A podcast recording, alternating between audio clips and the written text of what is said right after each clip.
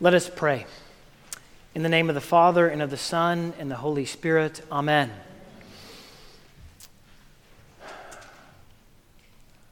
Father, would you send your Holy Spirit to give us ears to hear and eyes to see what you are telling us, what you are showing us about ourselves, about the reality of our sin, and the reality of our forgiveness for those who are in Jesus Christ? Would that reality move us to experience the freedom that is ours by the power of your Holy Spirit? In the name of Jesus Christ our Lord, I pray. Amen. You may be seated.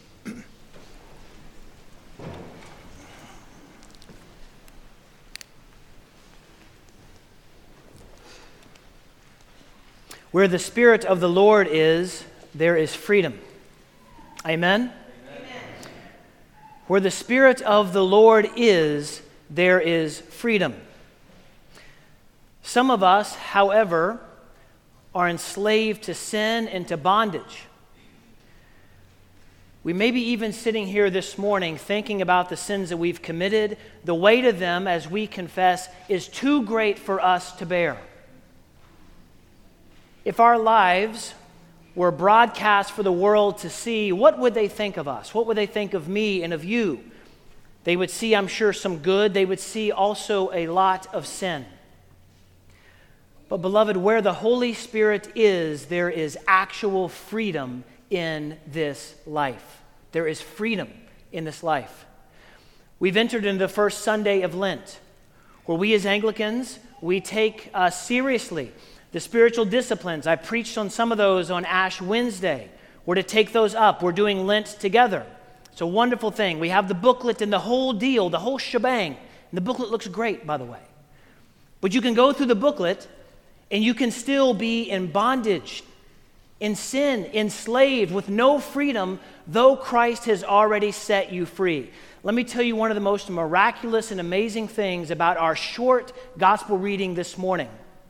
Jesus had not even been faithful to the Father in the wilderness before God had said, You are my beloved Son, with whom I am well pleased. He had not been faithful in the wilderness. He had not been faithful yet to the tempting of the devil in his life. He had not even been faithful yet. That hadn't happened. And God had already said to his son, You are my beloved son, with whom I am well pleased. What freedom there is for us as Christians to know, to live into the fact that you are a son or a daughter of Jesus, of the Father through Jesus Christ the Lord. That He has said of you, Well done. You are my son, my daughter. I love you. You are my beloved. And then we move into the wilderness, the temptation, the life, the existence, the suffering, all of that. But God has declared it about you. And there is freedom in that declaration. Would you agree? There's freedom. The problem for us as Christians is we seldom believe it, I think. So much of the Christian life is actually remembering what God has declared about you and trusting in His promises. Jennifer and I were um, blessed to be able to get coffee together. Um, Jennifer's, uh, my beloved in laws, her mom and dad, John Charlotte, they're in the front row. They allowed us to go and get coffee. What a great blessing that is. To leave our beloved children behind to get uh, some coffee. And, and it was O'Henry's coffee, you know, the coffee straight from the throne uh, to us here, O'Henry's. It was great. But we started to talk about just about life, and we talked a little bit about our beloved Samuel, whom we lost in August, stillborn child. You know, we looked at each other and we finally concluded again, and we do this quite often, that you know what? Like, as a Christian, we are to give it all over to God who is sovereign, all of it the life, the death, the suffering, to give it over to Him. He is in control. We trust Him that all things in the end are going to work out for the good of those who love Him, that we're moving from strength to strength, to trust in His promises, to believe in Him. And, beloved, this morning as we enter into Lent, I want to remind you as baptized Christians, God has made a declaration about you, about the righteousness that comes from His Son into your life. And that is freedom. That's freedom. It's freedom to flee from sin, it's freedom to confess sin, to know that He is faithful and just to what? To forgive us our sins and to cleanse us from all unrighteousness. You know, when we get into the second year of our lectionary reading, this is year, uh, or lectionary cycle, this is year B when we go through most of the Gospel of Mark. Every time I get to the temptation, the fir- which is always the first Sunday in Lent, and I read that text of Mark and I think, Mark, why didn't you give us more to preach on? It's so short.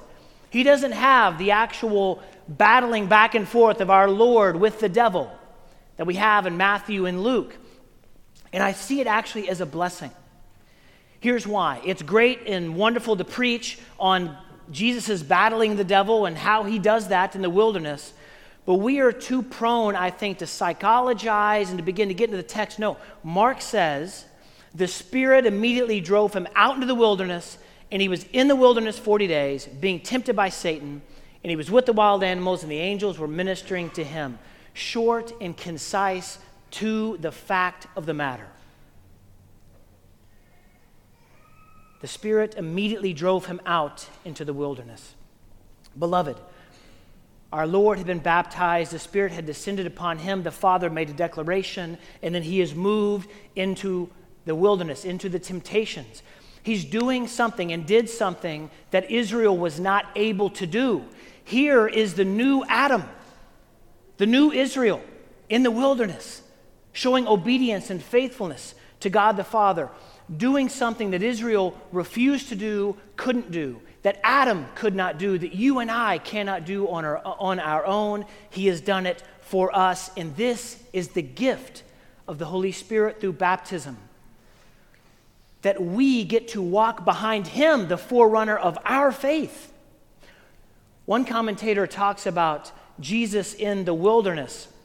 And really, uh, he d- discusses Jesus in the temptation in the wilderness, but even the whole life of Christ. He says it's similar to a father who's shoveling snow somewhere out in the Midwest, you know, where, where it actually snows. More than a dusting. Though the driving, it's exponential how the driving goes down with the dusting here, and it only goes a little bit down there. Anyway, they know how to drive. But a father shoveling the snow and the young child walking behind him. The child can't shovel the snow. The child cannot make his or her own way in this life. It's impossible following the father who's shoveling the snow. But at any moment in time, that child can go astray, can try to do it on the child's own, try to get through the snow on its own. No, no, no. Following the forerunner, the father, following in this instance, the son who has gone before us, who has done the work that we could not do. This is psychological and spiritual liberation right here. Would you agree? This is liberation that there's nothing that you could do to actually earn God's favor in your salvation. But the beautiful thing is this He's given it all to you. He's given it to you through His Son. He's declared to you the state of affairs. You are His son and daughter. And that is enough to live in the midst of the wilderness and the temptations of this life that come upon us and that plague us. You know, one of the early church fathers looks at the, this weird kind of statement at the end of our gospel reading where it says, And he was with the wild animals.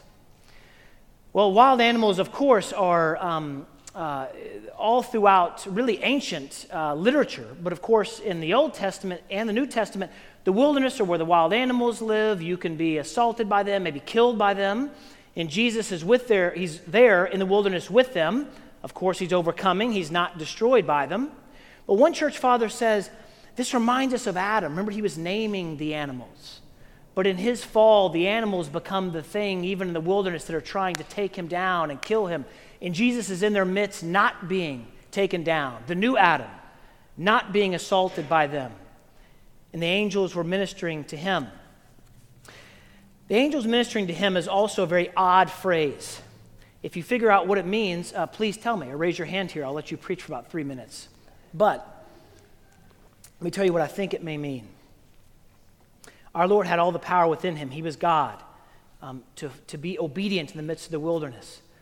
These angels ministering to him, I think, is just a reminder to you and to me that we are called not only to receive the ministering of angels, that is, other people within the parish who are helping us face temptation as a believer, in sin as a believer, in wilderness experiences as a believer. But we're also called, I think, in some way to be the angels, the messengers who are ministering to others in this parish and in our families, uplifting them, reminding them of what Christ has done for them to help keep them on the way. Beloved, we have been given a new identity. Years ago, there was a student preacher at Beeson Divinity School whose sermon title was Identity Theft. That God stole our sinful identity and gave us a new one in Jesus Christ. Praise God for that. Beloved, there are some of you here that are struggling with sin, that you feel the condemnation, the weight of it, that you become your own judge with the sins in your life. Let me remind you that if you are a child of God, He forgives you. Let me say that in this Lenten season, you should confess that sin to another brother or another sister whom you're close with, to come to a priest, to myself or Father Zach, and confess your sins. To do so so that you might be reminded of the true state of affairs. God has forgiven you in Jesus Christ. You have been given a new life. Now live. In closing, I'm going to say two things. The first is this there is a temptation in the church and in our culture to pathologize sin to the extent that all we ever do is think about our own thoughts, our own feelings. We're turning in on ourselves, going almost into an infinite abyss. Have you ever felt that? You just feel like you can't, you can't get out of it. Let me say this Jesus Christ has called you his brother. That is the declaration. You are a child of the Father, given a new self, a new identity. You have been saved. We live into that, out of that. Too often we think about our sins, we think about um, the states of affairs, the suffering in this life, and we stay in that mode constantly, forgetting that God has actually liberated us in Jesus Christ to live and to turn towards Him. And that's what the church is supposed to be doing and encouraging one another to do during this season of Lent. So let me encourage you to open up, to confess sin to one another, to encourage each other on that journey of faith that we're all on. We're so individualized in this culture and in the church too often. We see it's our sin, it's our spiritual journey, it's disconnected from everybody else, and we try to live it on our own and we run out of gas, we run out of steam. Beloved, the faith is vicarious as well, it's shared amongst us. Encourage one another. And let me remind you to go back to the baptismal passage of our Lord. God said, This is my beloved Son, even before he was faithful in the wilderness, even before he was faithful in resisting the temptation of the devil. And finally, let me close with this. I want us to look at Revelation 21 for just a moment because it ought not be lost on us that when Jesus goes into the Jordan River to be baptized, he moves from there by the power of the Spirit into the desert for 40 days, doing what Israel could not do. He's also allowing us to cross that river Jordan at the end of our existence on this, in this earth, this life. That He has opened for us, finally, a new river for us to see, to behold, a new state of affairs in the future, one that is ours even now. If you have a Bible, let me end with this. Let's turn to Revelation 21 to end with that final great river that we see in Revelation chapter 22, excuse me, page 1041 of your Pew Bible. Page 1041. Beloved, this is the state of affairs that is ours to come. Remember this as you're walking through Lent, as you're confessing sin, as you're taking up spiritual disciplines, as you're encouraging one another to keep the faith. Have this river in mind. Revelation 22 1. Then the angel showed me the river of the water of life, bright as crystal, flowing from the throne of God and of the Lamb through the middle of the street of the city. Also, on either side of the river, the tree of life, with its 12 kinds of fruit, yielding its fruit each month. The leaves of the tree were for the healing of the nations. No longer will there be anything accursed, but the throne of God and of the Lamb will be in it and his servants will worship him. They will see his face, and his name will be on their foreheads. And night will be no more. They will need no light of lamp or sun, for the Lord will be their light, and they will reign forever and ever. Beloved, in your baptism, and as you declare your faith and repentance, God's name has been sealed upon you, and that name has liberated you by the power of the Holy Spirit to go from strength to strength. So during this Lenten season, do not be discouraged. Have the end in sight. Know that it's not through our works of striving that God accepts us. No, no, no. He has declared that we are His children. And out of that, let us strive finally to enter that rest, as the writer of Hebrews says. Beloved, I love you. May our Lenten journey bear much fruit for these 40 days. In the name of the Father, and of the Son, and of the Holy Spirit. Amen.